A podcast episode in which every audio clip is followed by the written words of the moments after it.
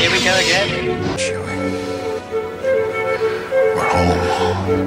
I bypassed the compressor. You were the chosen one. Something truly special.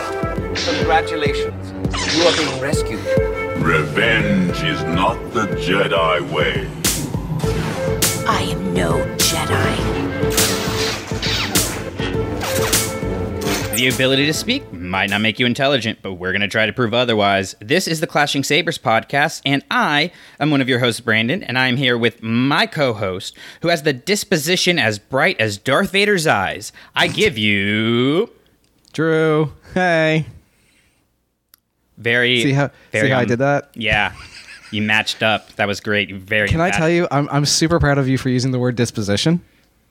I was going for a little bit of alliteration in there. I don't It's think like it a- technically it's a- counts. It's a whole dollar word. I'm very proud of you. You know, I'm kind of Do a you big teach your deal. do, do kids still learn like words in, in terms of dollars and coins, or is that just Um, something from like the 30s that I grew up with? No, it's something with the 30s, but as I'm thinking about it now, that actually might like be a good way to sell it. Like we we like teach them about like better words and stuff, but we just use like better words as a phrase. A ranking Oh. is quite would be quite useful. So Yeah, every syllable is 25 cents. So disposition is a, is a dollar word. then they'd have to know what syllables are. Well, I can't help you with everything. Listen, I'm still trying to get them to understand that Houston is not a country nor a state. Wait till they learn about Georgia. it's both a country and a state. Oh man. Well, guys, today we are going to be going over the entire season of Obi-Wan Kenobi utilizing our uh, top 3 bottom 3 aka best in butts format. Oh, nothing? Drew, you're not going to you're not to throw a button there? I was gonna let you go and just let you know that it's the best in butts, but AKA the top and bottom three. All right. All right. I would have spliced it and reversed it, but hey, you do you. You know, balance in all things. Uh, if you want to hear um, some in depth breakdowns of each episode, make sure that you're subscribed to the network because Sith Talk has uh, done that as the season has been going along, two episodes at a time, and uh, doing some amazing work and insight. Uh, in there. And as always, all of our shows are in one feed, so you don't need to go looking all over the place. Uh, it's right there for you. But we will be spoiling Kenobi the entire season. So if you have not watched the entire season, once we get to the break, I would say take a break, go finish it, and uh, and come back and listen to us. But uh, before we get into that, Drew, what Hey. other than Kenobi, what have you been Star Warsing lately? Two things. We finally got to celebrate the official end of the High Republic Phase 1 with Edge of Balance Volume 2. Thanks for everyone paying attention to that. Uh, the, the, the second volume of the manga series that came out uh, at the end of May. I finally got my copy like a week or two or three ago. Didn't even order it until after Celebration. I thought I would find a copy at Celebration for purchase and taking home, but uh, to no avail. So, whatever. So, that's good. Phase 1 is finally done, officially, officially done. Um, but really, what's been fun is once the, my kids have been out of school, we've been rewatching all of the films in the most bizarre order ever. I think uh, we we watched Force Awakens first, then we watched The Last Jedi, then A New Hope, then Phantom Menace, then Rise of Skywalker, then Empire Strikes Back, then they watched Attack of the Clones, and then then they watched Return of the Jedi, and we have yet to finally watch Revenge of the Sith. So I don't know what kind of crazy order in watching that has been dubbed, but it's probably the worst way to watch these movies. But they seem to have been enjoying it. So it's kind of nice to see like the original trilogy films back to back to back like that. I haven't watched those in a long time, uh, in that close of succession. Have you heard of the Machete Order? Yeah, I, I think that's a pretty solid way to watch it. It's like one, two. Oh no, no, no. It's four, five, One, two, three. two. th- I think it doesn't even watch one. It's four, five, It two, three, six. Depends on the ones that you look at. Yeah, because one bears so little on the overarching story that you don't even need to watch it. Listen, Sorry. Listen. Hey, it's my favorite of the three episodic prequels. It's important, and I will stand by that. uh, I feel like we should call this though. Yours is like the Drew Shetty order. Uh, let's not, because it was not on purpose. This was like, let's see what happens when we give an eight and a ten year old complete control over things, and then we try and weasel that down to reasonability order. I'm sure that abbreviates to something. I, I think we should you should post it in the Facebook group of like see how many people we can get to watch in this order. Just like play it up before people listen to the podcast and play it up like this is the greatest way to listen to Oh, you or think? watch Star oh. Wars. Oh, it opened my eyes to new and exciting revelations. Right? That like how awesome. weird A New Hope really is, and how much a product of the '70s it truly is. It really is. As much as like uh, you know, you want the hairstyles and everything, George was like, oh, I want them to be timeless. They're very seventies. the way Han Solo keeps calling people sister from now on, I don't think we talk about that enough anymore. no, it is uh it's good It's stuff. really hard to watch. It's re- it's uh it's interesting. I will say, watching it with uh with my wife for the first time, she was not a big Han Solo fan because he is you know uh a little bit. He's not a not a great person. Yeah, he's not he's not top tier um in in terms of a way that men should be acting, but uh No, but then you contrast that with like Luke's super dead fast, serious earnestness, and it's like, oh my gosh, I can't believe this stuff caught on. Yeah, it's it's kind It's of a miracle. hilarious. It's kind of a miracle. Speaking really of is. Luke, though, uh, I am now set up on July sixth. I'm getting my Luke Skywalker tattoo to go with hey, tattoo. nice. So I'm very excited about that. Uh, Congratulations. For those of you that saw my Kylo Ren uh, tattoo on Twitter or Facebook or Instagram, uh, using the same artist, so I'm very excited to go back Nice. because he is a Star Wars fan. Um, hopefully, by the time I get there, he will have watched all of Kenobi, and uh, and we're gonna just talk about it the whole you know two or three hours, whatever it's gonna take. It's gonna be awesome. But uh, Two or three hours, coward. excuse you, sir, I did eight hours in one sitting last. There time. you go. Now you're talking. I walked in and it was bright and sunny and beautiful outside. And then I didn't look out a window for eight hours. And then when I got out, it was pitch It's black dark and dark. outside. And I just felt bizarre. It felt bizarre. Nice. But I'm very excited to get that. So that's coming up.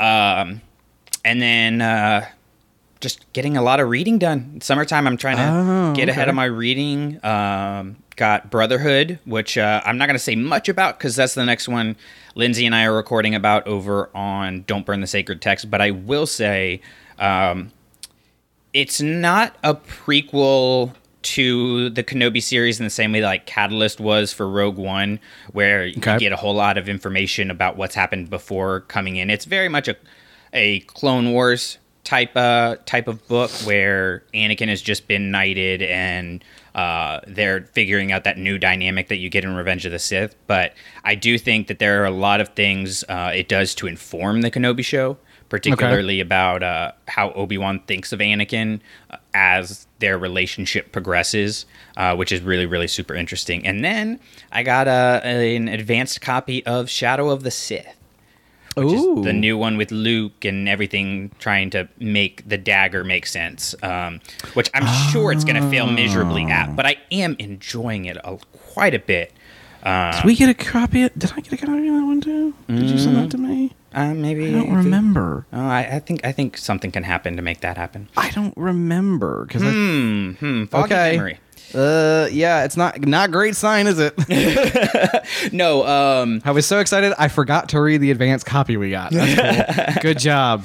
no, it, uh, I'm enjoying it a lot. One, um, these are very, very light spoilers. I'm not gonna say what actually happens, but uh, we get a little bit. I'm about a quarter of the way through. We get some with Rey's parents. Um, a little bit of that. Uh, lots of connections to Exegol, uh, Ochi of Bestoon. We are getting Oh, some stuff, and he's actually like pretty well written in here. Uh, Okay, not you're getting like a- dangerously close to spoiler territory here. no, I'm just uh, these are he's on the cover, so I think it's okay to say that still. people are.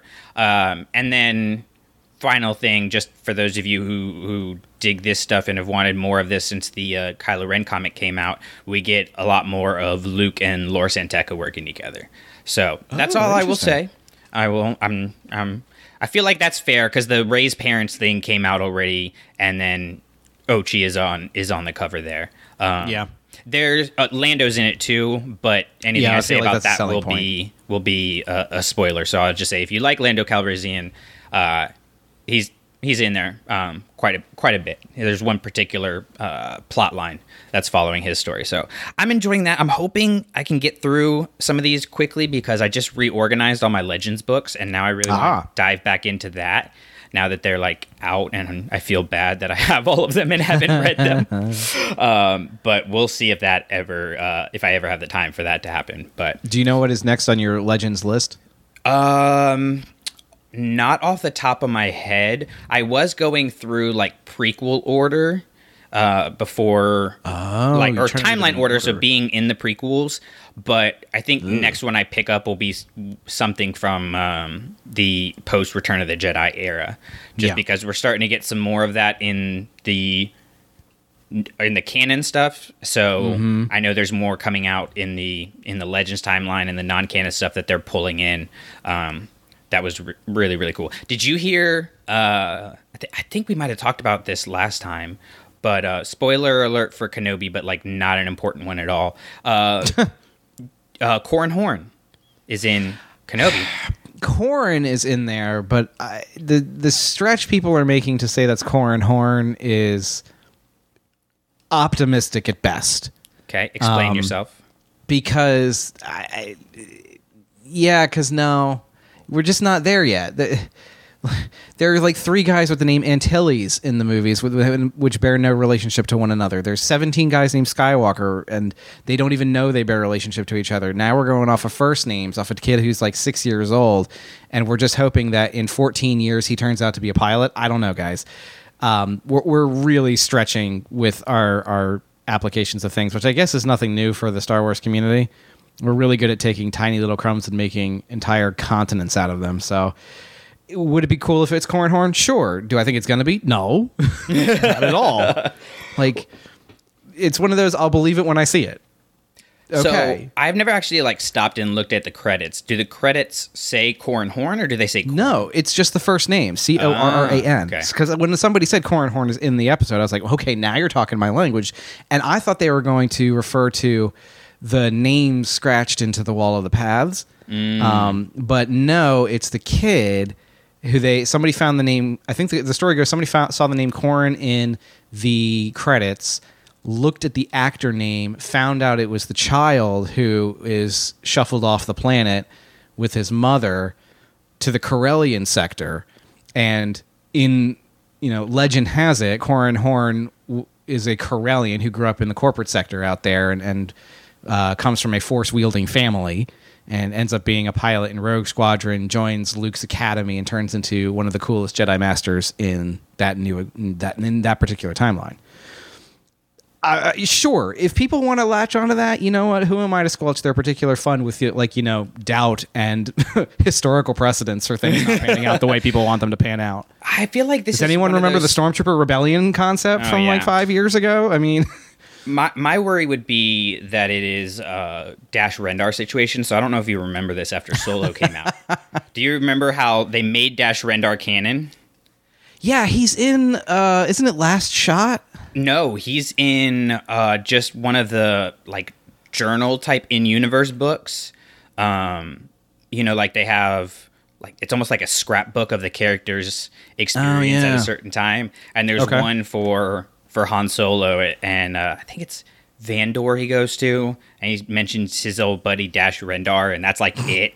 And everybody's like, "All right, yeah, Dash Rendar's canon now," which technically speaking is true, but I yeah, don't know but- uh, if that's how people necessarily wanted that to happen, or if that was the best like use of bringing in that character if you're going to bring him in. So I don't know. It- and and people's associations with the character that they used to know, um, and automatically assigning hundred percent of that particular value to this kernel of information that we get is just an irresponsible use of intellect. It's just not smart to set your expectations 18 miles into the sky when all you have is half of a name of a character who doesn't have lines.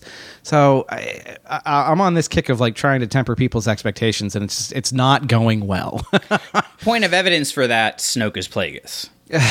I mean, yeah, in general, Snoke. Just look at that in general. Yeah, yeah. So I, don't had the thought. br- Speaking of bringing in other characters, um, so we know that the Rebels crew, uh, or most of them, are going to get back together in the Ahsoka series, and I'm pretty excited because I think that means we could be getting uh, Jacen Syndulla, which would be That would be cool. pretty cool. Um, And see, that makes sense contextually because the last time we saw Hera on screen was with Jacen in tow.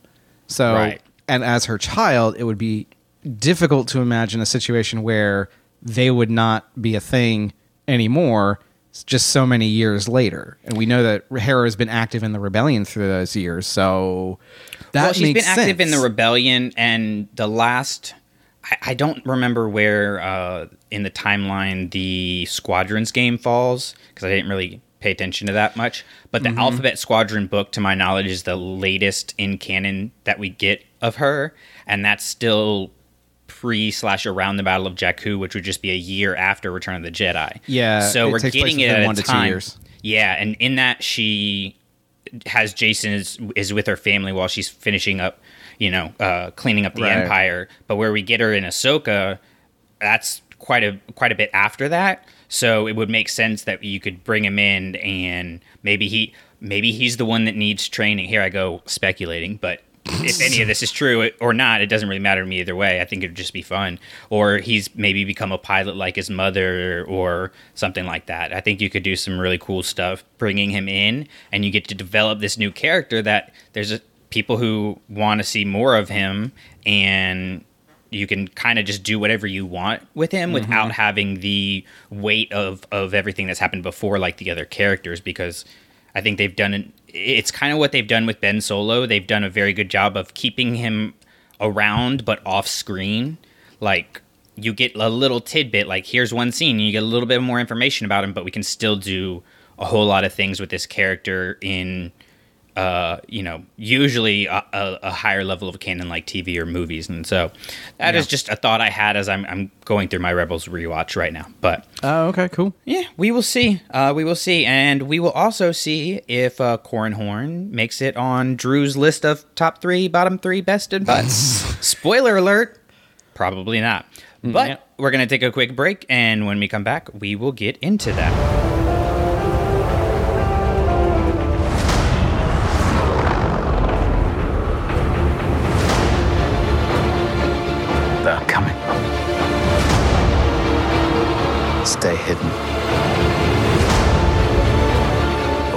Or we will not survive.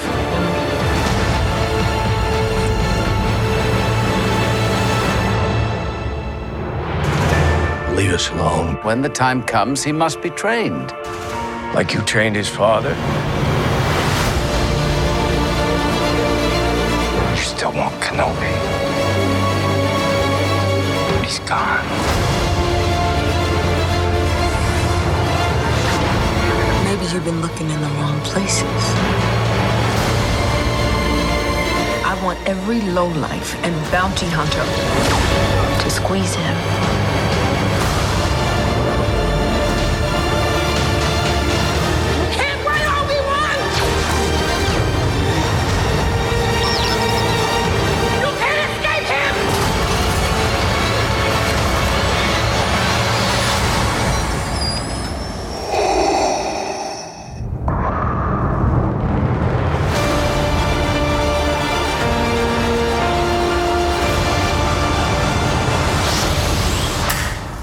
Well, it is time. We have the entire series of Kenobi. Uh, we know everything that happens. It's time for us to get into our spoilers with our top three, bottom three format. So, if you have not watched all of Kenobi, this is your final warning. Pause this and go watch it uh, because we are going to spoil the heck out of it. And I'm definitely going to be spoiling stuff that happens in Oh, yeah. episode six. So, Oh yeah. uh, the way that this works, if you're a new listener, is uh, we first go over our list of bottom three, which are three things that we think could have been improved, didn't work. Uh, we would have altered anything um, along those lines, and we go from least egregious, number three, to most egregious, our number one, and then our top three is your your regular best of. So, And we don't send hate mail to anyone for their particular opinions of things. Well, I'm gonna give them a head start on uh, on writing that hate mail because I'm sending it to you first for your bottom number three. Okay. Um my number 3 is is a little washy. It's not terribly picky, but I noticed that there were a, a, just a few obvious attempts at humor and they just don't work. Um I think most people can point to the trench coat sneaking scene uh, at the what is that episode number four? That would, that would be four, yeah. Okay. I, stuff like that doesn't seem to work in this particular show. And I was trying to think about why that is. And like we talked about earlier, having rewatched the original trilogy lately, a lot of the same kind of stuff worked in that movie because I think you have the difference between, uh, honestly, what we said before the earnestness of Luke's character and the deeply sarcastic, you guys can't be serious, are you? Of Han Solo's character, and that dynamic makes those jokes work. Like the running through the Death Star chambers, where Han runs into the garrison of stormtroopers and and uh, has to turn around and, and is screaming and, and kind of in panic. Those kind of things work in a humor standpoint, but there's no like buffoon and straight man act in the Kenobi show. Everyone is drop dead serious about every little thing. And so when we try and have those the the light moments, I don't think that they always they always work super well. Again, I don't think it's that big a deal in the show itself. It's nice to have those because it kind of keeps it related to the rest of the Star Wars universe, which is not serious all of the time. It cannot be and it should not be. Um, I just don't think that they worked this well because they didn't have the right characteristics to bounce that kind of a joke off of.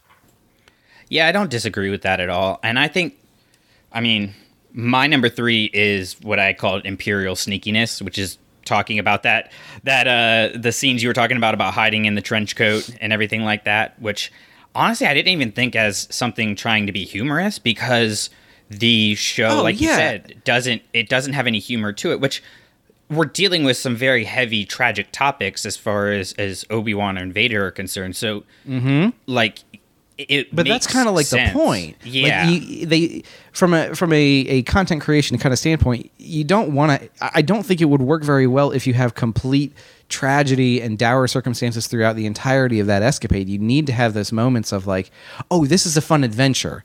Like one of the things we'll, I think we're going to mention in a bit is how each of the episodes each of the six episodes in the show kind of line up with the the movie's episode numbers and the tones and structures of those particular films.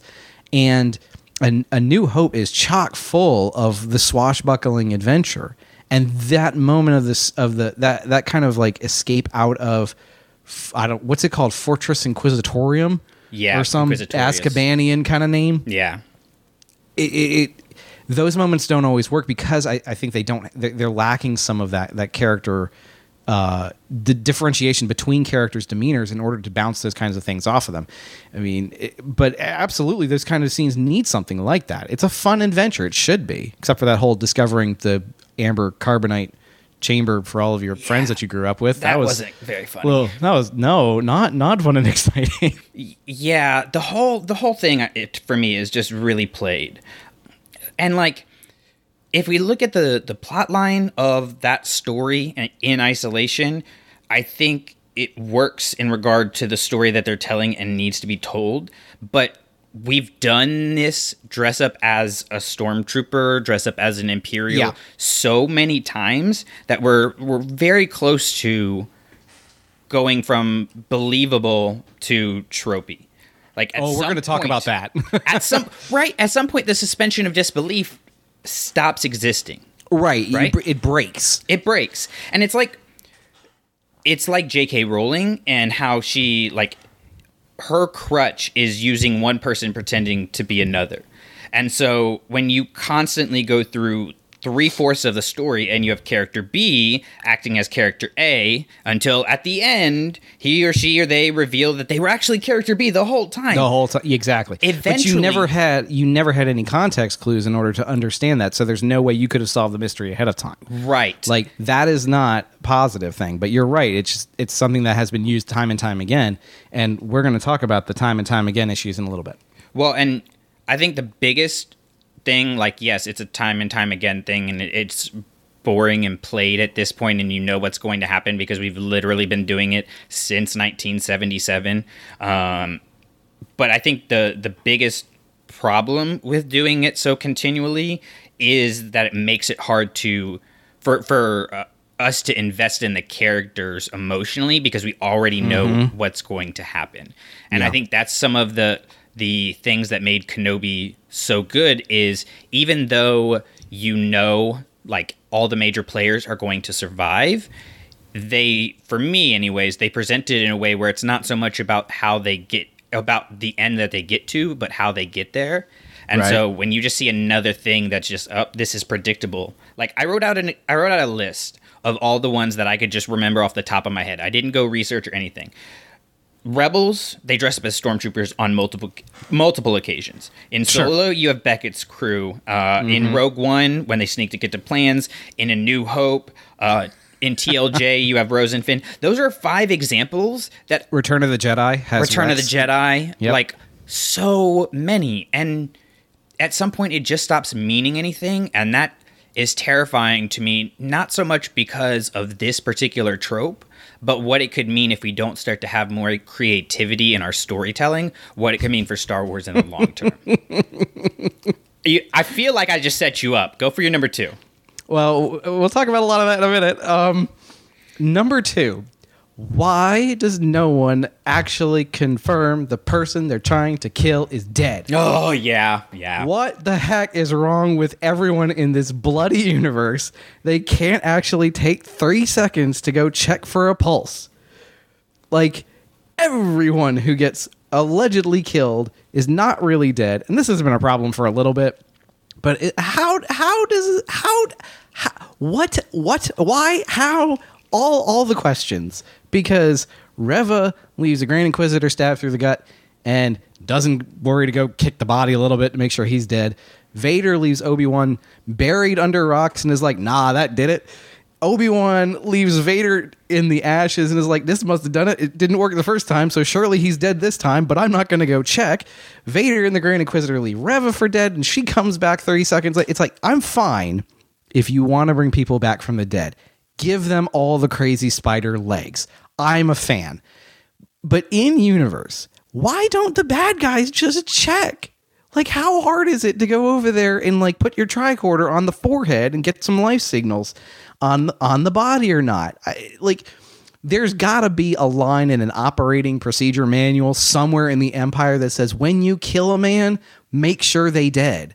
And if not, we've got to talk about the way they write these manuals because it's just obs- like obscene how many times in such a short window of time that the same issue occurs. How much of the empire could have been like improved from from their particular point of view? Not saying the empire was like, yeah, let's let's work on making that better, but like from an imperial efficiency perspective, how much how much of their problems could have been solved by somebody going, "Are you sure? Are you sure they're dead? Like, just kick them a little bit and see if they breathe." I I, I am I, I am perplexed. I am befuddled. I am flabbergasted at the lack of concern for checking to make sure that the person you just stabbed in the gut is actually at, at a certain point at a certain point in your lightsaber wielding career do you not figure out that a gut wound is not lethal I'm going to talk about one of those examples in particular uh, later on, but I think it's it's one of the problems we talked about with Rise of Skywalker, where Rise of Skywalker kills like everybody and just brings them back. So when you get to the end and you have Rey actually die and you bring her back, it means nothing because you've been swerved the whole movie. And it's like, okay, you're not setting up what you think you're setting up. You're degrading the weight of the story. Death has to matter in stories because it's both the greatest threat and the greatest sacrifice that somebody can make. I, Like- I get what I get the point they're trying to make. At least within the context of Rise of Skywalker, there's a narrative element to the return, right? Like Rey demonstrates her ability to heal with the worm under the sand something, quicksandish looking stuff.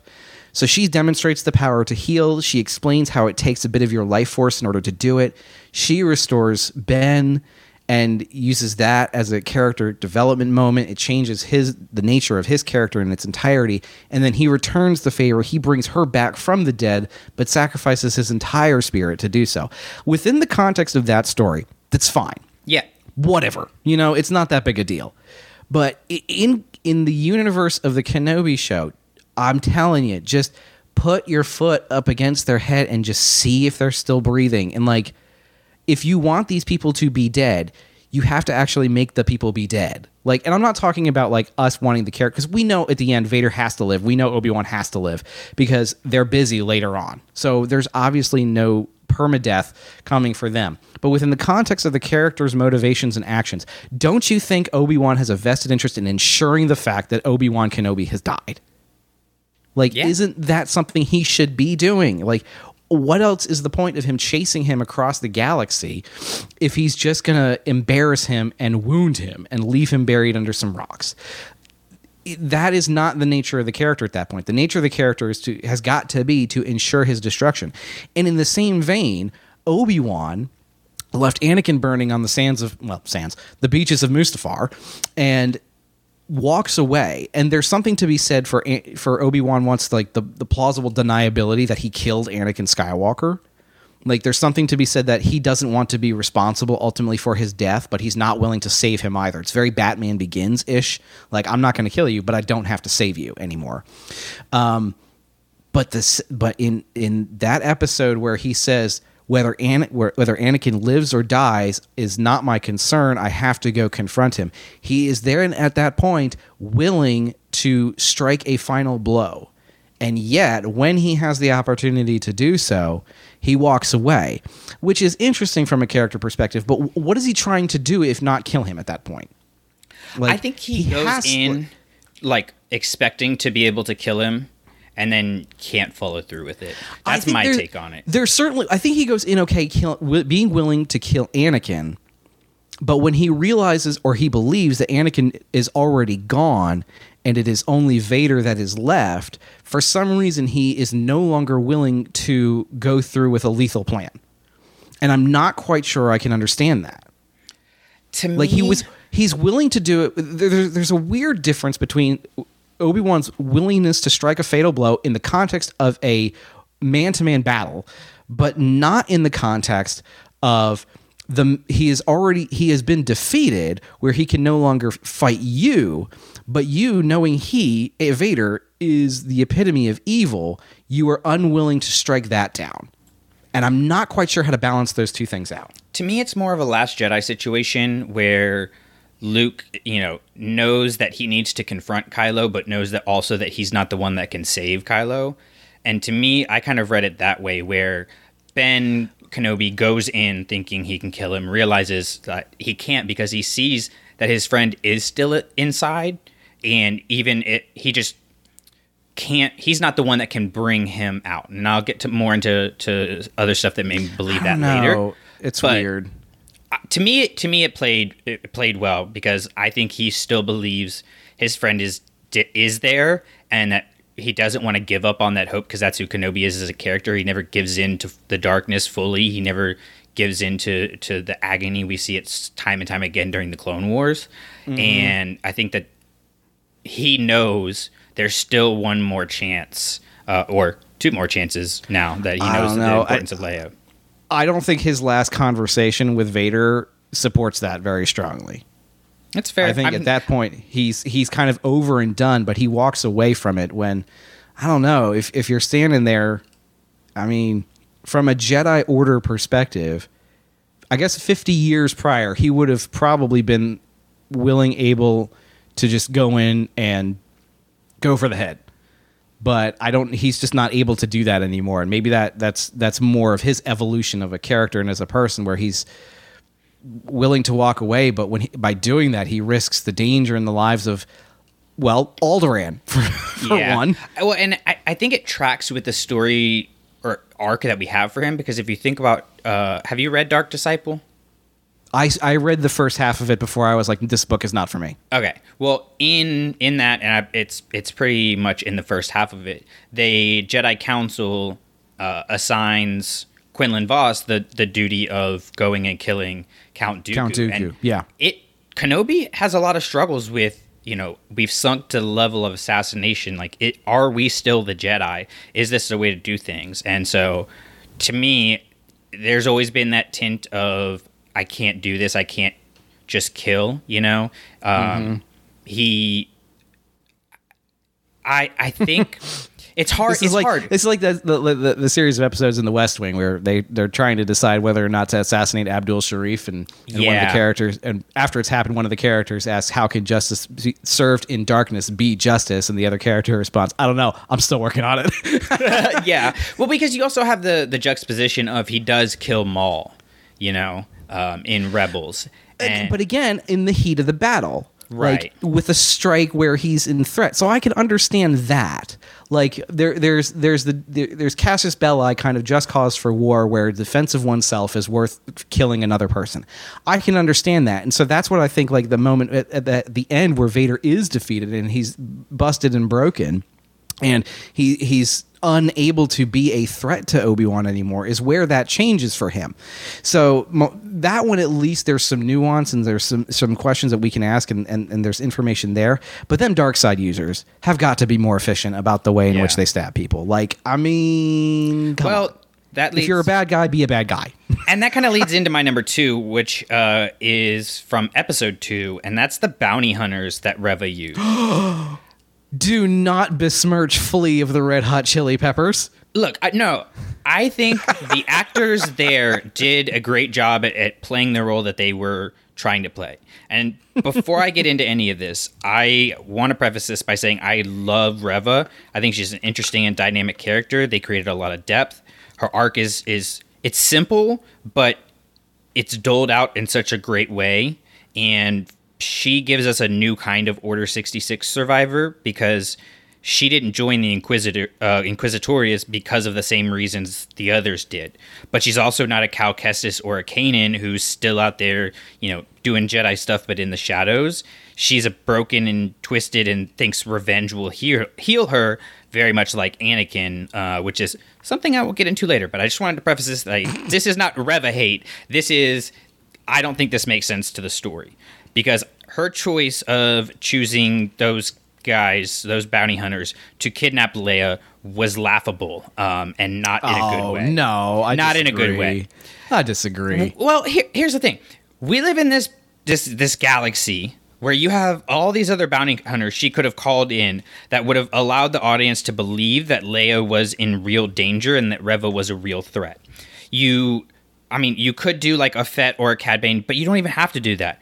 You have the Krrsantan costume already. That would be a threat. Jeez. You have how easy is it to make somebody into Dengar? We have the IG droids. Like there's so many other better options out there than these nameless, faceless characters who I mean, you've had multiple instances where you have these these great bounty hunters um, show up for different reasons and and still the hero gets away. So like I don't think if you bring in like 4-LOM and Zuckuss or whatever it may be, these characters that already exist, you can still have Leia and and Obi-Wan get away, but you give the audience a chance to be more invested because it seems like a bigger threat.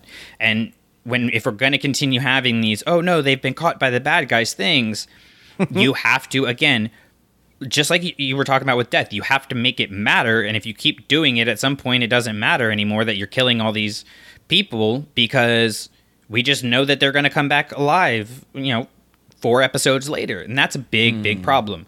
And I just was not. Leia was was a big highlight of this sh- this show for me, and I was not invested in the danger that she was in in that. Like there oh, is a way Oh, that to surprises me. Really why. I, I I I thought it was pretty legit. Like when she's first kidnapped, that's a burly band of scary guys who are who are picking her up out of the the, the woods of Alderaan. Like that was a, a really tense moment. And Is it? Did you see the way that I- they run? well, okay, uh, yeah, there's that. I'll give Yeah. you that. Yeah. But can but imagine like hmm, I don't it would okay. Three things are happening all at once. Yes, it would be fun to see a character like who would be an appropriate bounty hunter at that time period? I guess it would be Cad Bane. It's probably the top of the game at that point. Yeah, Because Boba, I Boba Fett is still too young to really, you know, no one's going to trust uh, what's his face, the Trandoshan, Bossk, with much at this point. Um, I don't know because that that feels wrong to have somebody that dangerous and that threatening going after a child in a show. I don't think that's a, a comfortable level of danger on screen. I think this. I think one that's. of the things- Ho- ho- hold on. If we're going with that argument, I think that that adds to the storyline when it's too big of a threat. Like, imagine, okay, imagine if you had a, an IG droid, which we've seen multiple different IG droids. Sure. It doesn't even have to be 88, but we know from could Mandalorian. be any of the 488s. it could be. It could be. and I'll never not remind you of that fact. I know, I know, I know. It's great. I appreciate it. you have one of them come in, and here you have a juxtaposition of Leia, who has a strong attachment to her droid, being in danger from another droid, which reflects the trust issues that she's later going to have with Kenobi and Tala and everybody else. And that's part of her development is learning who to trust, right? And you could foreshadow you're foreshadowing Lola being, you know, uh, misused to to go after them or to track them. Like Right. it's not that the actors did a bad job. I think that they executed what they were supposed to do perfectly. I I didn't feel like the characters didn't fit on screen or anything like that. It's not those characters in particular. It's the opportunity cost that exists in not bringing in a, a more well-known character or a character with a better background to create a bigger threat. Uh, and then you can okay. also have Kenobi defeating that person, and it builds up that even though Kenobi's been gone for a while, like he still has that that way about him where he can figure out a way out of Hmm. impossible situations. Okay, so two things then in that case. One, Kenobi is not the man he used to be at this moment, so he is not at the top of his game, and the episode needs to demonstrate that. And in fact, it does do that when he's fighting in the hallway scene. He punches the dude in the face, and then he reacts because his hand hurts because he doesn't have that um, that talent built up anymore. He doesn't Which you know how to fight. with, with any other character. But here's the second thing: the the bounty hunter team is killed by Reva, and it's used in that moment to reinforce her maliciousness and her relentlessness and her unwilling, her being unwilling to accept any kind of failure. So they had to, if they want to hit that particular beat, they have to throw somebody at her that they can kill in order because if they throw Cad Bane at her, she can't kill Cad Bane because he shows up later on in the timeline. well, so apparently she, can't kill anybody. But that's a fair point. but I think she is blocked in. A lot of what we see is blocked in by knowing that certain future beats have to be hit, and this can't uh, jeopardize those things. So I think that was the opportunity to throw somebody we haven't seen before, who isn't terribly effective at their job. You know, we're going to say they get like a, a C plus because they get the job done. They just couldn't keep the girl. Um, and, and and in order and because of that they are allowed to be sacrificed to Reva's bloodlust. And so I think that's an okay thing to have there.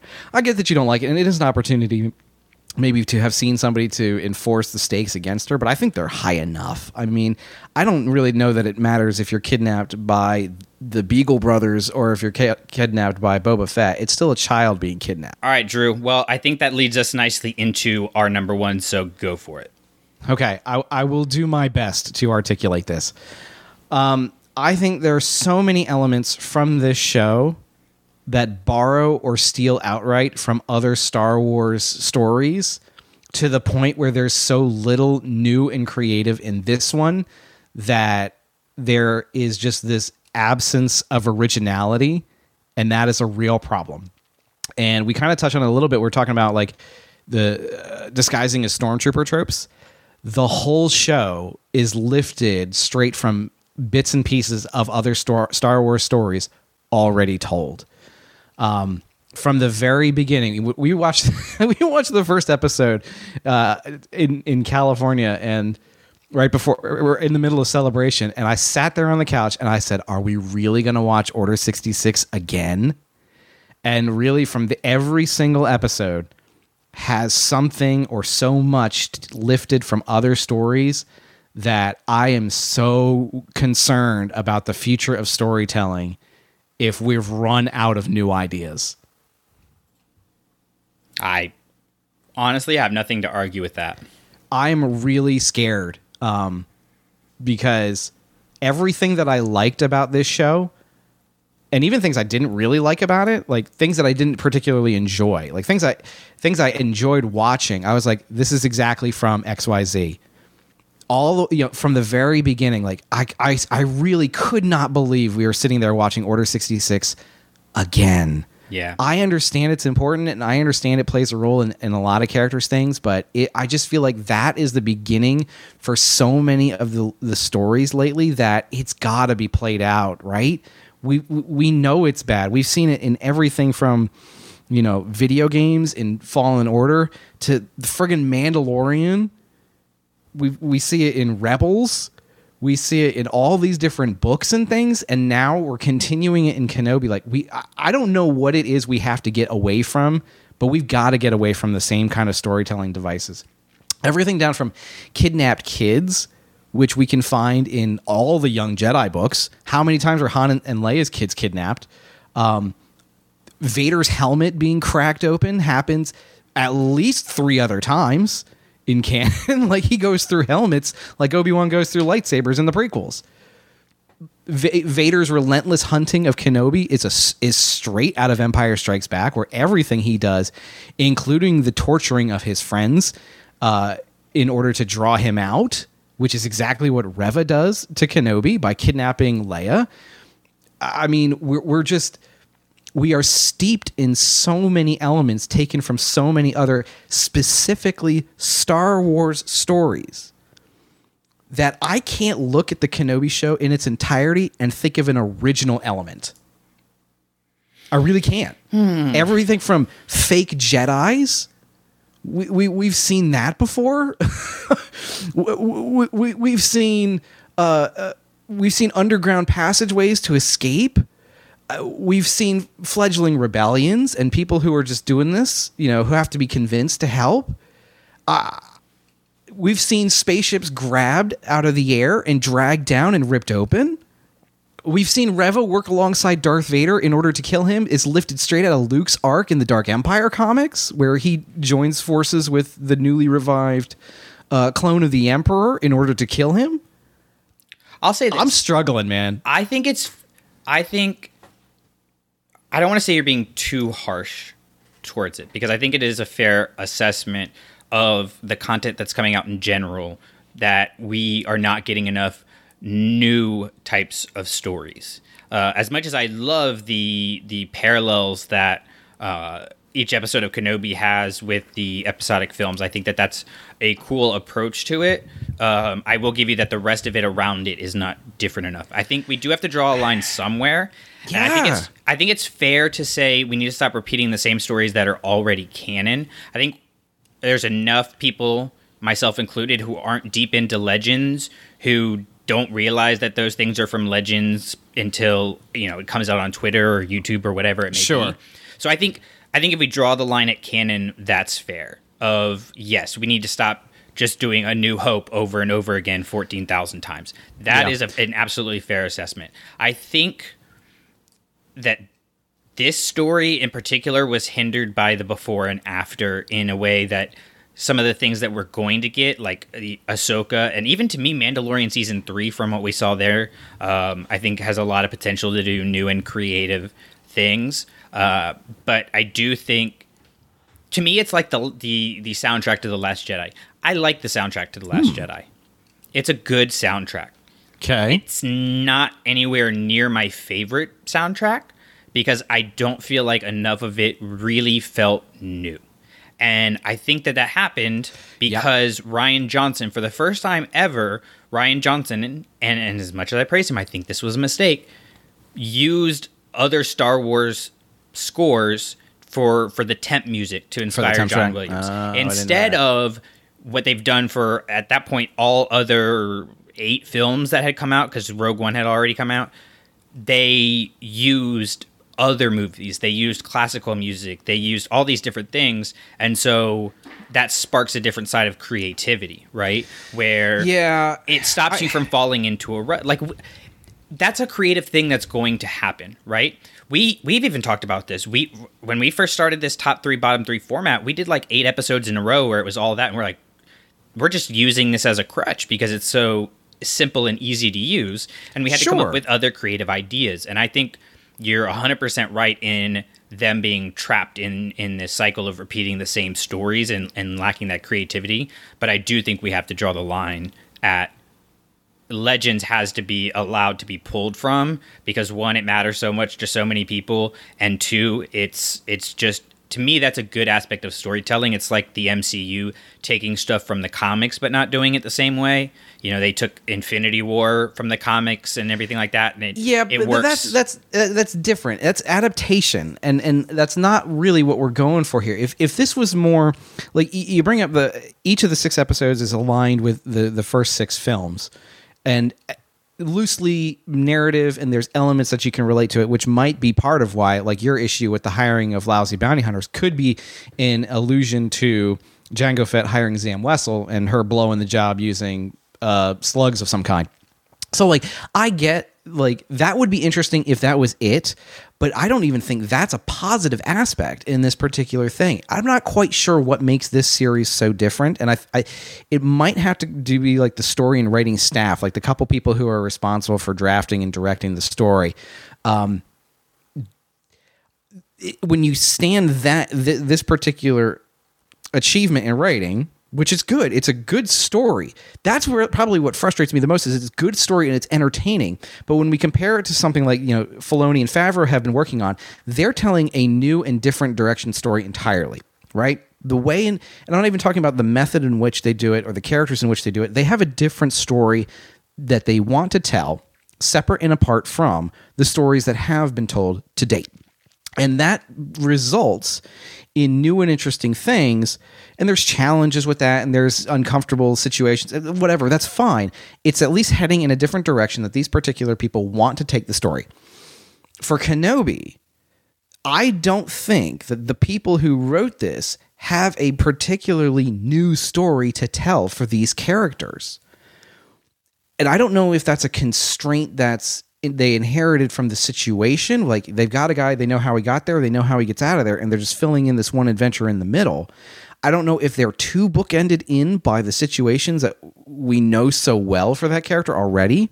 Like the journey Kenobi goes on is a journey of rediscovering his faith. And that's a great story to tell. But the method in which they do that uses beats and themes and, images and elements that are wholly unoriginal to this particular story. I think a great example of that we can make it feel like Star Wars, or actually not even make it feel like Star Wars, make it Star Wars, but also make it new is Rogue One. Like we haven't had a, a story where Yeah, all the heroes exactly. die at the end.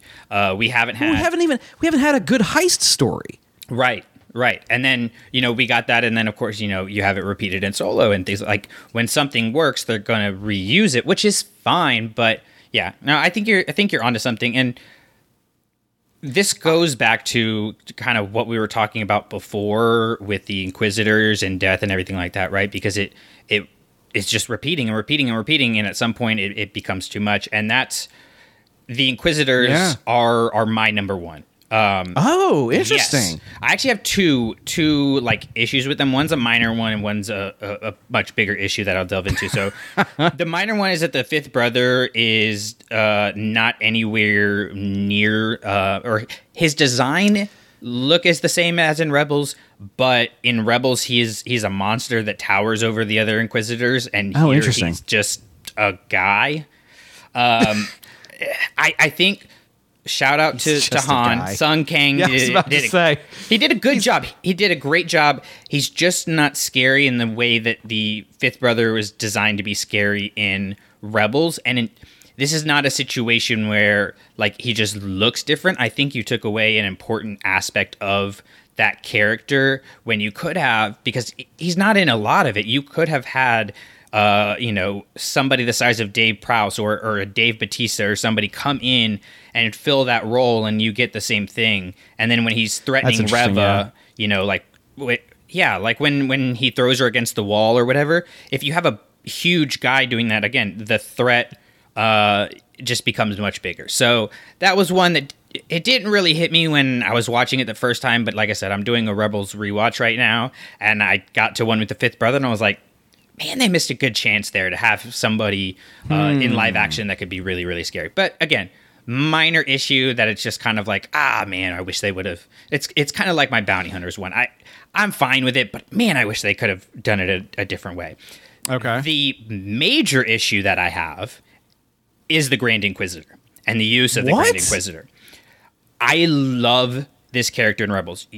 Like Jason Isaac did such a great job uh, with the voice acting, and he is a legitimate threat to uh, to the Rebels crew. All right. Now, when things came out, uh, the the trailers and and still images and everything like that, everybody was complaining that he didn't look like the cartoon. I don't care. I know I just said he doesn't look like the cartoon, but in this case, that doesn't change anything about him. The lines being a little off his head, being a different shape, doesn't change anything about the character. So I'm fine with that. He does what he needs to do. The Okay. issue is that they kill him and then unkill him with no explanation.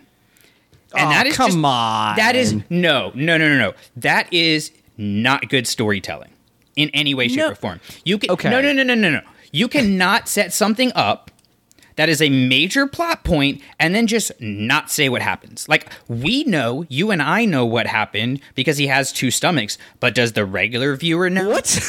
what do you mean he has two stomachs? He has two stomachs. He got stabbed in one of the stomachs. That's Good lord. Okay, sure, whatever. See, that's my point. You no, look how deep you're making it worse. That's the point. like it's so bad, and you just went episodes without mm, like really talking about him at all, and then Vader defeats Reva, and and the Inquisitors just show up, and and there's no explanation of how the Grand Inquisitor is alive when you've you've gone through two hours of content time and character transitions. Like it's ridiculous. It's absolutely ridiculous, and it should Oh, not see, be. I ta- I saw that completely different. I thought that was completely like the plan.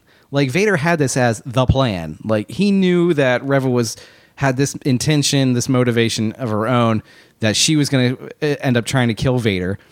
And so Vader sets her up to to fail in this spectacular way and has the Grand Inquisitor back in order to kind of add insult to injury. I mean, he even says revenge is quite the motivation to stay alive. I feel like that's your explanation enough for how people come back because that's that's what uh, we have to rely on. That's how Reva survived as well.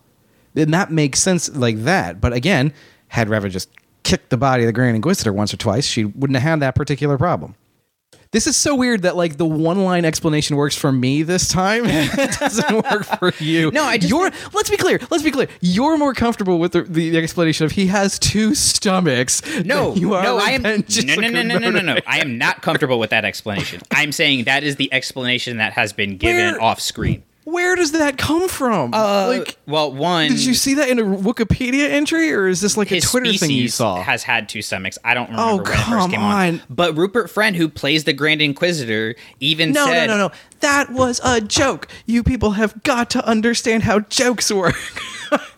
But it's the but it is the explanation that you know it- it's the only one that makes sense for why he he would have survived when no no no, no, listen listen Vader listen. lives on, on, fueled on rage and hatred. That's what sustains his body against all odds of surviving. Right. But we get to see how Vader survives. We get to see how Maul survives. Those like ish.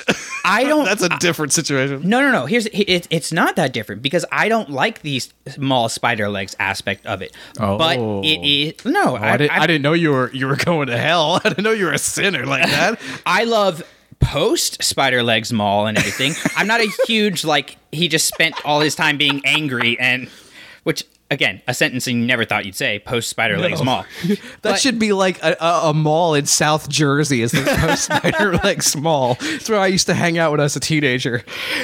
to me, this is a somehow Palpatine has returned situation where Fair enough. if you want to figure out the explanation, you can, and you can go research it and find it out. But we're not going to explain it to you because we don't have enough time in the movie when we should have written it in a way where, like, just tease that maybe the Grand Inquisitor's alive. Think about uh, Yeah, uh, Cobb show Vanth in yeah, Cobb Vanth in Book of Boba Fett. You know, you think he's dead, and then uh, in the post-credit scene, you get him uh, in the bacta tank, and you're like, oh snap, like he's still alive. And so when you have him show up the next time, it's going to make sense how and why he's still alive. To Sure. me, the Grand Inquisitor, it would be one thing if we didn't know that he existed later in the timeline, but the fact that we know where he dies, Yeah. and so we know that what she just did while supposedly killing him is not going to kill him. You have to tease that. You have to build that up and not ignore. I, I went and I looked and I added up the the the time of the episodes in between uh, when he was air quotes killed and when he comes back, and we're talking about 127 minutes of runtime with nothing of any context for that, and then it's just like, haha, plot twist with nothing. and to me, that's just really bad storytelling. Can I watch hmm. Rise of Skywalker and be like, okay, Palpatine survived? Sure. I can. It doesn't make it good though. Can I watch this and go, okay, she didn't kill him because that's what this plot needs? Yes. Does it make it good? No. Should I be after watching every episode f- while he was air quotes dead? Uh, my first thing I'm texting Lindsay is where the you know what is the Grand Inquisitor. That should not be the first thing that I'm doing after every episode of a Kenobi series, and that's a problem. So, Interesting. Interesting. all right. That leads us into our best of. And I am very excited for this because my my bottom three was actually quite hard to come up with, save for my number one, because I really enjoyed a lot about this show. Um, I have gotten the feeling that maybe you feel differently, so I'm excited to see what yours are. So take it away with your number three. Well, I, I hope it doesn't disappoint too much. I had a I had a real struggle coming up with things for my top three because of how how much poison the well was. Like seeing all the things lifted from other source materials was just like so disheartening to me. I really struggled with this show a lot. Um, maybe a second viewing would help ease the, the pain if I just know these things going in. Um, so uh, my number three is just kind of like an amalgamation of a couple things. Like even my this is hard, man. I really liked Vader's relentlessness and his singular focus. It makes him a lot more scary. It's taken straight from Empire Strikes Back.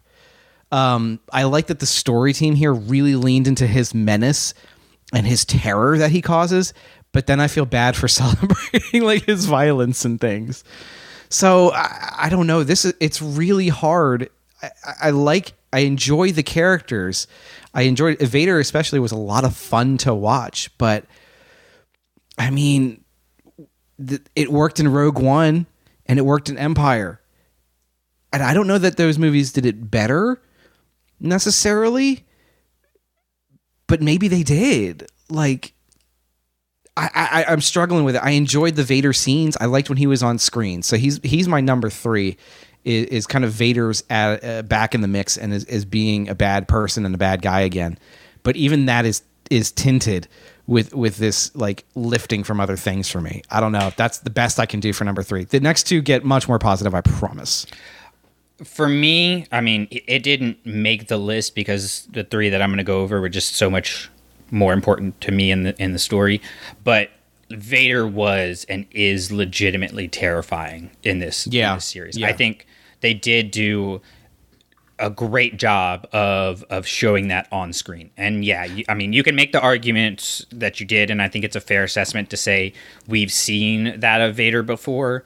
But I think one getting it again just reinforces how much time he actually spent as this dark side kill everybody person that we mm-hmm. we get an empire but then you know in, in return of the jedi he's redeemed. But we don't have a lot of vader content in the original trilogy. And then in Well- the prequel trilogy we have Yeah. anakin. So I like getting to see this side of it. I like that we get and you know an actual storyline with him, and not just he shows up and kills a lot of people because we need to lead into the next movie. I Right. love the hallway scene. I think it's very well done and everything like that. But getting to get it in a more dramatic, drawn out format with the weight of everything else that's come before actually playing a role uh, in the story to me worked really really well. So Okay. I have a question for you that kind of t- kind of related to this. One of the things I noticed when I was watching this was that in the lightsaber battles, the way in which the lights cast from the blades so illuminates the area where the actors uh, or the characters are fighting is so different than like the rest of the films. We haven't, but for the uh, the sequel trilogy, like it really works in the Force Awakens, like when they're fighting in the snow battle scene.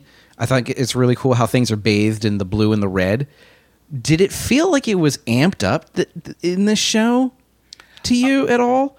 I'm not going to go into full detail about it because that. Does Are we going to talk in- about it in a minute? We're going to talk about it in a minute, but I do think like now they're using basically like the the sabers that you can buy out. yeah, the combat it's like style on set. Like yeah, it- Yeah. it- it's it's practically created light, but it just f- makes those fights feel so different from what we've seen out of one through six, and it really stood out in this show. I think more than it did in the sequel trilogy to me of like how much light is cast from these things and it, it- i don't know i don't i can't quite identify the sensation that it created but it definitely made me feel different about these lightsaber fights than than uh, than others have Well, I think it's a it's an aspect of what my number three is, which is is visual storytelling.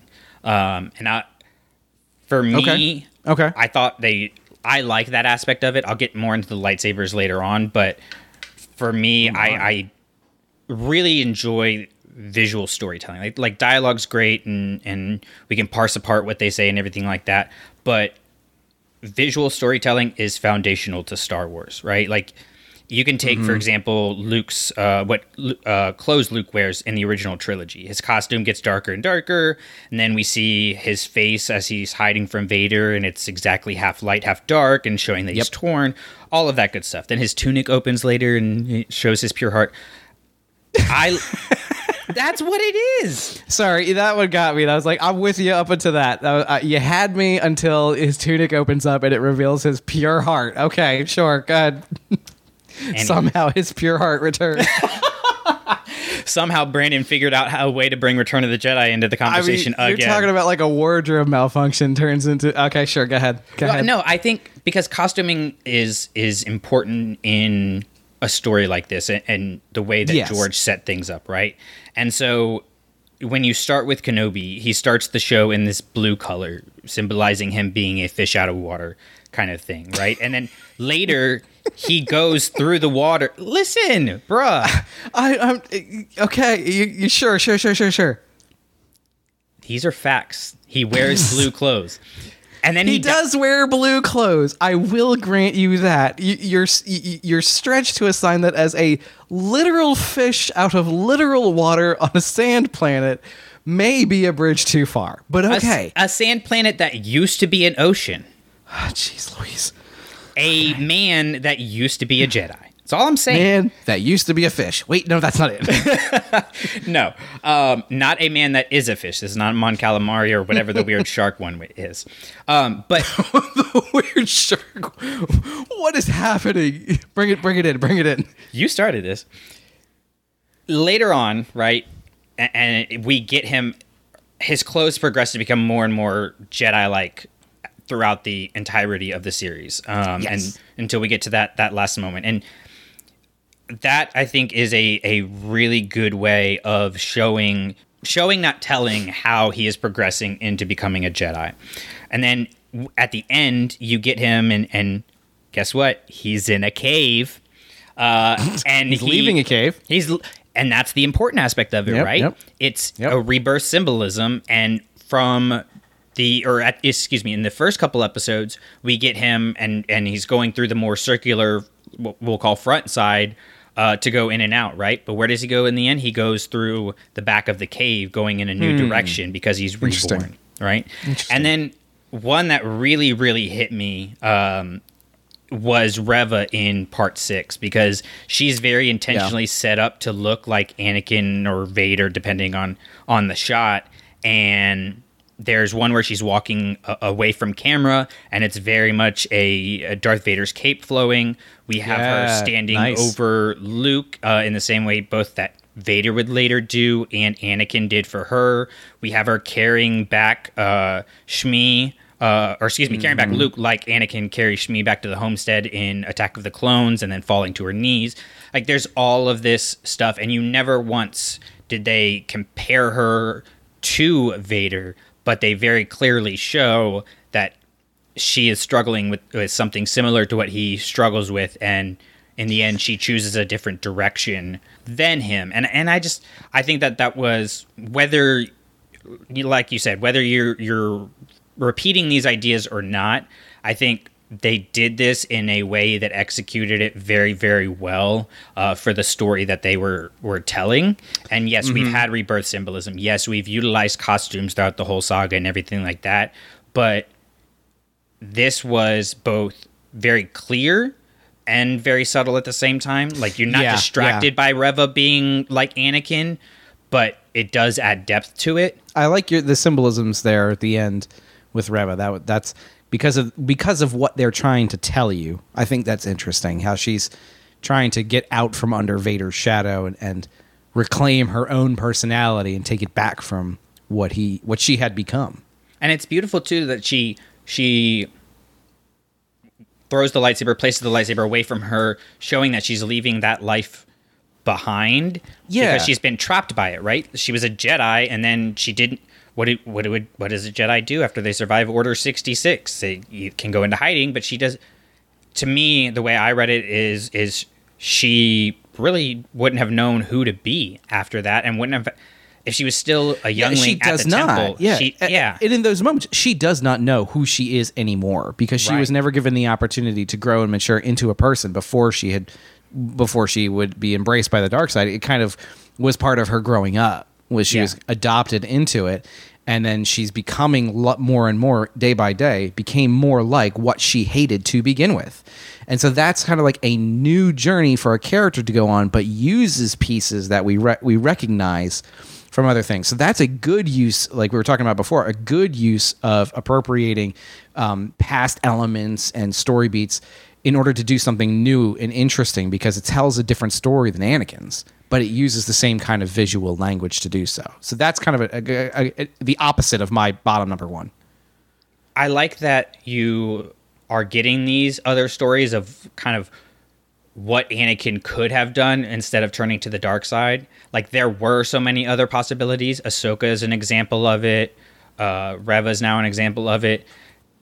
To me, I like having that idea of there were so many ways that he could have gone and he chose the the one wrong way. He chose the worst way and that makes it all very very tragic. And as far as reva is concerned like to me that's just personally relatable about if you focus on what you're trying not to become you end up becoming that thing Right, instead of right. focusing on who you want to become. And so Yeah, I can see Uh, that. yeah. So all right go for it with your number two. Uh, number two, this is going to sound counterintuitive based on what we talked about earlier. I think that this was a well paced and a very trim story, and I liked the way in which they used their time for the six episodes that they had. Uh, I think this is a very economic storytelling and I the, with the way they which they they mapped out the beats and so each episode really does play a role and each episode builds off of what happened before it and you need to have each of those steps in order for things to pro- to progress down the timeline. So I appreciated the structure of it. You know, episode 1 had the job of establishing the character of Obi-Wan episode two has the job of pushing the character into action you know the the the, the kidnapping and he's got to actually get involved he's got to stretch those muscles chapter er, three is about confronting him that's where vader makes his entrance and he really upends the game at that point. point four is motivating the character by getting him involved in the rescue plan he's actually becoming motivated to help people again. He he learns the importance of helping people. So that that episode four i think is really very important. Five is the challenge and six is the resolution. So i, I think it's a very clean like like the outline for this story is super cool looking to me like everything's focused everything's evenly balanced and, and tells a a fluid story that's well paced there's no episode that drags there's no episode that you could eliminate and it would tell just as solid a character development story. So, as a story of how Kenobi changes from the man he is at the beginning to the way he is at the end, it's very fluid. It's very natural. Everything, every move there makes sense, and I really think that's a a, a really that is something that we we don't see all the time. A lot of times there are too many jumps from place to place, or there's not enough time or solid explanation or reliable motivation to really push people in the directions that the story wants them to go. But uh, that's not the problem we have with this show. And so I think that was a really good execution on that kind of an outline. and I don't want to take anything away from the people who actually wrote the Kenobi show and everything like that. But we know that originally this was supposed to be a movie, and so I wonder if starting with that movie format allowed them to be a little more clear of the direction that they wanted to go. I And don't so- know about necessarily particular about that particular element, but one of the things I read was that Obi or the Ewan McGregor knew he was playing this role for four years before he actually set foot on on, on a stage to do it again. That amount of time to workshop and develop a story idea is so good. The more time you allow a story to grow like that internally to really develop, people can be critical on it and they can and really make sure that everything works the way it should work is something that's super important. A story has to have time to breathe and develop before you actually start to put words in people's mouths in order to make sure it works. I mean, that's kind of the problem with the rush of trying to get, you know, movies out every 2 years. I mean, in the time that they took to map out and write and develop the story, specifically the story beats and the words and everything, uh, two full length feature films were developed and released from inception to day one theater theatrical release. That's insane. And that speaks to two different things. One, how well the story developed for Kenobi, but how, but two, how much more those other movies could have benefited from another 6 to 12 months in the oven. This this is kind of like where the business end of things really impacts the storytelling side of things where you, you had dates for episodes 7, 8 and 9 announced before you had a director, before you had a writer for 8 and 9. Uh, come on. There's no way in which those stories didn't suffer from the the speed at which they were forced to fly. That Kenobi demonstrates clearly that giving them the time that they need to tell a proper story is ultimately in the best interest of the story. Yeah, I spot on. I have no arguments there. I think that my number two works with that too because it's Leia. Um, Oh, there- cool. There are zero moments uh, where I don't absolutely love Leia uh, in the show. Zero. like I love everything. This was for me. This was the most unexpected aspect of the show uh, going in, and it became the most important reason I was excited about the show each week. Uh, I, I think from the very first scene, the actress uh, who plays Leia, her name is Vivian Lyra Blair, embodies Leia perfectly, and I think and and this again they took the time to do this it's very clear Mm-hmm. in the way it's executed in the show they did not shy away from making connections with both what was and what will be in regards to Leia. You have Yeah. parallels to her costumes in the OT. You have multiple mentions of her similarities to both of her parents. uh, and like this is the beautiful thing. We get that and and for me, you know, my little prequel heart, I'm like, "Ah, yay, I got fed. They mentioned Padme. They talked about her mother and and stuff like that." But then they actually use that to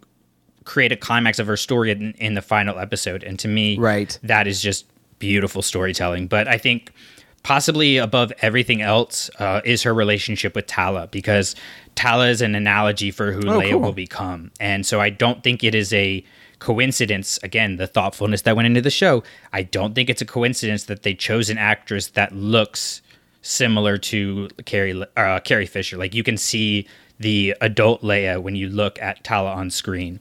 And when leia puts on her holster in the end it just shows f- so beautifully again talking about that visual uh, storytelling how she's going to become a leader a rebel like tala but the holster is empty because she hasn't quite gotten to that stage yet it's not going hmm. you know you don't have that weapon in there yet because she's not in the fight yet but we know she's preparing we know she's getting ready and we know she knows the stakes of this fight. She's not doing it just because, well, my dad's a part of the rebellion and my mom's a part of the rebellion. I guess I'll join up.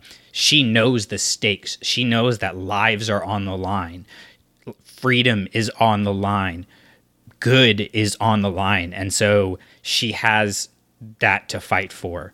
And I know it's not technically speaking canon, but I love the idea that this is the same holster we see her wearing later on uh, in the comics and in Return of the Jedi in particular, because I think Leia carries the weight with her in, in a very healthy way, I think, but she does carry the weight of the legacy uh, that's on her shoulders. The legacy of her parents, both biological and adoptive. The leg- the legacy of the Republic and the Senate and the rebellion and the light side and everything that comes with that. Uh, I, I just think she she does a great job and obviously like I have a Leia tattoo. Y'all know I love Leia. I talk about her all the time. It was kind of my my top five has always been kind of flexible, save for Ahsoka. This series solidly locked in that Leia is my second favorite Star Wars character of all time, and it's going to take a lot after seeing this and after being able to create that understanding of her life as a whole and what led her to where she is in A New Hope.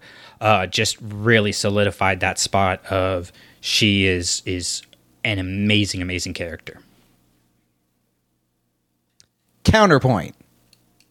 Just kidding. I don't have anything to say on counterpoint. Right? Like oh, Kids are awful. That's the argument you can use. Is kids are awful. that that's that's a fair statement, but that's another argument. uh, so I think that that leads us into our number ones. Oh, are we there already? You did your number two, right? I think so. Yeah. Good grief. All right. Um, my favorite part of this show, I'm pretty sure, is Owen Lars. I think he's great. I think that um, Wait, wait, wait. You're being serious right now, right? I just am being serious. Okay. Owen Lars, I think, is probably the most interesting character, and and really because he starts out in this show, you think he's just kind of like this curmudgeonly person, and he kind of is. But when when Reva threatens him, threatens Luke, and he's he makes that amazing declaration like he is mine. You know, Reva says you love him like he's one of your own, and he says he is my own. That is super important. Um, and we need to make sure that kind of stuff is said out loud. You know, this is kind of Bail Organa's same approach with Leia, where he talks about you are an Organa. Like there's a lot of found family. Um, and Star Wars is probably at its best when it's themed around found family is real family. He's a very, Owen is a very, you get what you get kind of character. And I like that about him.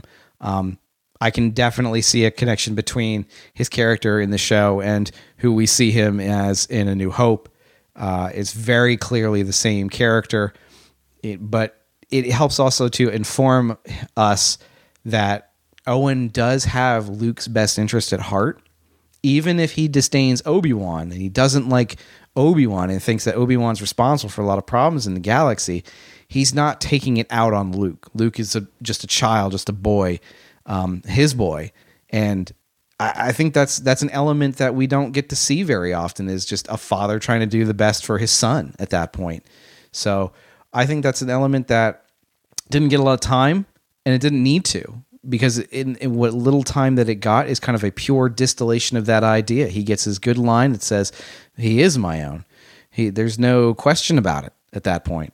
And and that's that's such a reinforcing thing, especially like imagine if Luke was able to know that and feel that. Uh, does so much to a person's soul. Uh, and so we kind of get to experience that through him for Luke. And I, I think that's a really important thing to actually have said out loud from time to time.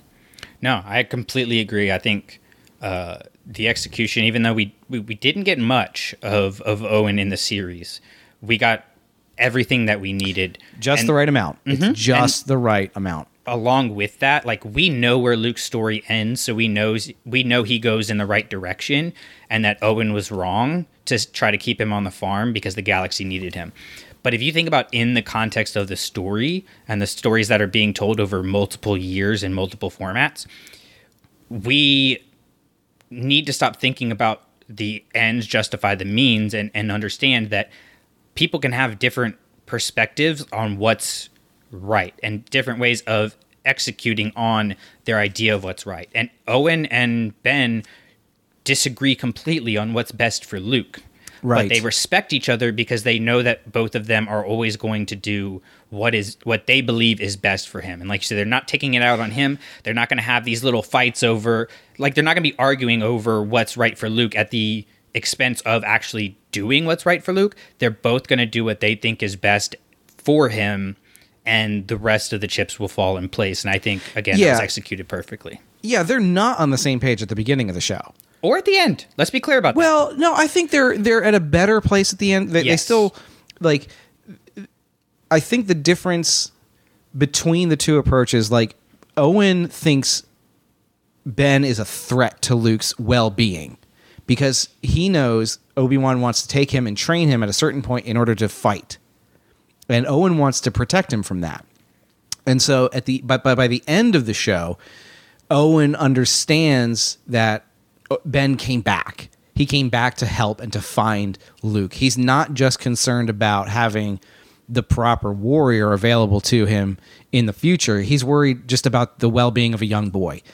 And so at that point, he understands that they've recalibrated what's important, and the end goal of their actions is to care for him, not necessarily to care for the galaxy. Obi Wan is kind of at a different point where he's going to help people. He's not going to fight or you know stop the evil out in the galaxy because in that particular fight, he already lost that's where he was at the beginning was i had a chance to stand up to evil and tyranny and we lost. So now his focus at the end is i'm just going to do what i can to take care of the people here and that's going to help solve the galactic issues in some way shape or form. So they're both kind of in the same aspect. They, ha- they might have different rationales for it but owen didn't see that in ben. He didn't see that ben cared for luke as just a person. He just owen sees ben seeing luke as just a tool in a war and so that's why there's such friction between them. And so that's resolved there at the end, where he allows Ben to go and introduce himself to Luke. He says, All right, I, I understand that you care about his well being. You can be a friend to him. Yeah. I mean, they they end with a mutual respect for one another, even though Right. they disagree about about the end goal. So yeah, or Sure. about how to get Luke to where he needs to be and what is best for him. And that's I think that's really something special that we need Yeah. to see more on TV. But Good job. right, I will get to my number one now. Uh, Oh, yeah, yeah, yeah, yeah, yeah. And I have a lot to say about this because Oh, it was grief. amazing. The duel, the rematch of the century. That's what it was billed as, uh, and I was not disappointed. I think the Nice. fi- the Kenobi Vader fight in Episode Six, I would argue, is the best storytelling duel since Return of the Jedi. Maybe not the best in choreography, Huh. but the best in telling a story. And I'm going to go off on a manifesto, so buckle up, baby, Oh, because we start we're, the the the fight happens on a planet of rock, which is rock comes from magma, which Mustafar, right? So you've already got this idea that they've hardened their hearts towards each other, and yet we see these rocks are going to come down and crumble down just like their barriers fall towards one another. We see them start to like they start really fighting harshly and in the end neither one can kill the other one you start with this this reverse of Revenge of the Sith because instead of Kenobi coming down this uh, the ramp of the the ship, you have Vader coming down. Uh, it's a, a reflection of that. You even have another allusion to it with Kenobi repeating, "I will do what I must." But this time, instead of him saying it bravely with a tint of, of revenge in it, he's saying it sadly with the tint of remorsefulness and he doesn't want to do this he doesn't want to at this point believe he believes he's going to have to kill Vader he doesn't want to do that but he knows he has to so then they actually start fighting and you get this choral music which connects uh, this fight with both Duel of the Fates and Battle of the Heroes which are essentially with this one the trilogy of fights for Anakin's very soul. And then you get him standing over uh, the pit like Maul stands over Kenobi, and, and uh, I would even argue that you have an allusion to all three of the the prequel villains in uh, in this fight. So you have him standing over over Maul or standing over the pit like Maul. You have, as you were talking about earlier, the reflection of the lightsaber light on their faces, which is like the the fight in Attack of the Clones, and then you have Kenobi breaking the mechanical apparatus in uh, on Vader's midsection, like he does with Grievous. So, being a little flexible there with the light on the face one, but I do think you you're, you're getting those similar ideas as that, but actually before that, you have Vader breaking the ground between him and Obi Wan, which both literally and metaphorically breaks them apart. Um, and it, it also shows that Vader will break the entire galaxy to destroy Kenobi, right? from there, you get Kenobi getting buried in the, the pit of rocks, but he can't. Vader can't kill him. Deep down, there's still that Jedi that remains, and for for Anakin, this is shown through that line. Did you truly think you could defeat me? Because this is connecting with the the Clone Wars timeline that we saw earlier of Anakin and and Obi Wan practicing, where he's still too focused on victory to see the other potential outcomes, which leads to the potential outcome that we get of Kenobi lifting rocks like he's lifting the pains of his past because of his belief in Luke and Leia.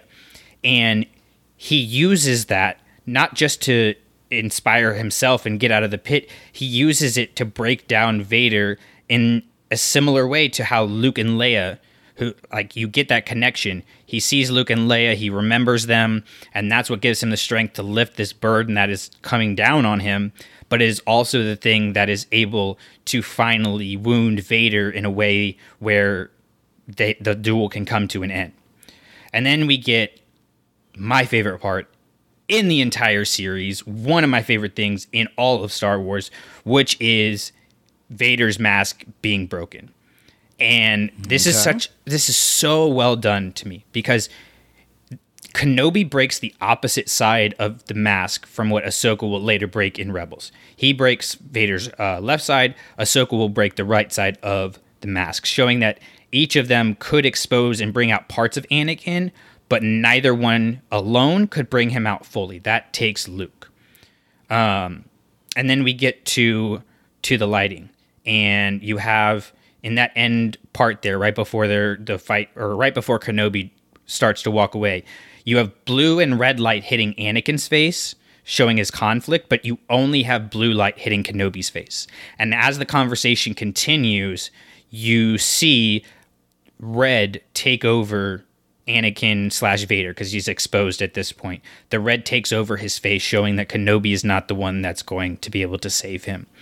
And again, I, we kind of talked about this earlier, but I think it's important and it's a great last statement that Kenobi cannot kill Vader. He could have, he had the opportunity. Vader is definitely weakened, but visually, it's so beautiful that we get this zoomed out shot of Vader being left alone on this planet, broken, but Kenobi is able to walk away. Kenobi is able to hmm. move on.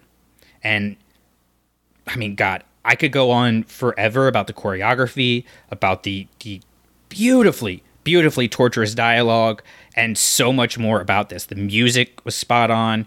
This duel just hits on every level, and it's it's my number one here, and it's one of my favorite things that has happened in Star Wars. Definitely since the TV aspect of it started, uh, and possibly of all time. I just absolutely thought that we we got this build as the rematch of the century, and in every aspect, it executed on that. And and I don't know, Drew, if you remember, but I was very adamantly against this. I did not want this fight. I thought it was a bad call, and I'm very happy that I was proven wrong because it is amazing. Nice. Good job. So I'm assuming you have no debate on that one. Then you like the fight? Sure. It's fine. right, all right, all right. Uh, I am. I'm playing around with some ideas of uh, of laying out some of those parallels in written format. So more to come on that because God, I spent. I must have spent 30 or 40 minutes yesterday just watching that duel and taking notes. It was so good. So good. So, uh, that is going to wrap up our episode on Kenobi. Uh, it, we are not done with Kenobi on the feed here, though. I know uh, Mark is bringing back Forever Star Wars, and they're going to be talking about it. And I'm sure we will continue uh, to talk about it as we get into Brotherhood over on Don't Burn the Sacred Text and so, so much more. So, make sure that you are subscribed to the network and that you are following us on all of our platforms. We've got our Patreon that uh, helps put books into classrooms. I'm actually very excited. I'm heading to San Antonio tomorrow to take uh, over 700 books uh, for him to take down to the Uvalde students for next school year. So that Nice. it all happens because of our donors uh, over on Patreon. Uh, so head over there, help us out for a dollar a month, and you will be doing some good in the galaxy. It also would be good though if you uh, follow us on Twitter and Instagram and TikTok as at Clashing Sabers, or go over to our Facebook group Clashing Sabers Star Wars. All of those links are below. Drew, you have some cool stuff going on. Tell us where people can find you. Uh, you can find me on Twitter at the Drew Brett. I, I have an article idea I'm cooking up, and so hopefully within the next couple weeks I'll drop that. Um, if you thought not enjoying Kenobi was the bottom of the barrel, I have one more idea that might be just as terrible. So we can all read about that and commiserate together. And you can find that over on our website, clashingsabers.net, which also has all the links that you will need. So until next time, let's remember the one thing that Kenobi really left out, which is Batch 8. Highest of ho. I don't know what that means. I don't know either. Do you? Okay. We could come up with something in the future. I mean, we just spent like an hour and a half making up stuff, so I think we're. I don't know what you're talking about. All my stuff was well researched and documented appropriately. Footnotes, annotations. Send it to the Library of Congress. Yeah, exactly. The podcast you just listened to and all other Clashing Sabers productions are the intellectual property of ClashingSabers.net. All sounds and materials used from other creators is their stuff, and we just used it for informational and educational purposes. Bottom line, we made it, it's ours, they made it, it's theirs. Seems simple, but if you're still confused, feel free to email us at ClashingSabersNetwork at gmail.com. We have no association with Lucasfilm, Disney, or any of the other fine companies that make all this stuff we talk about. But, Kathleen Kennedy, if you need anything, let me know. I work for cheap. Now let's blow this thing and get out of here. Kenobi!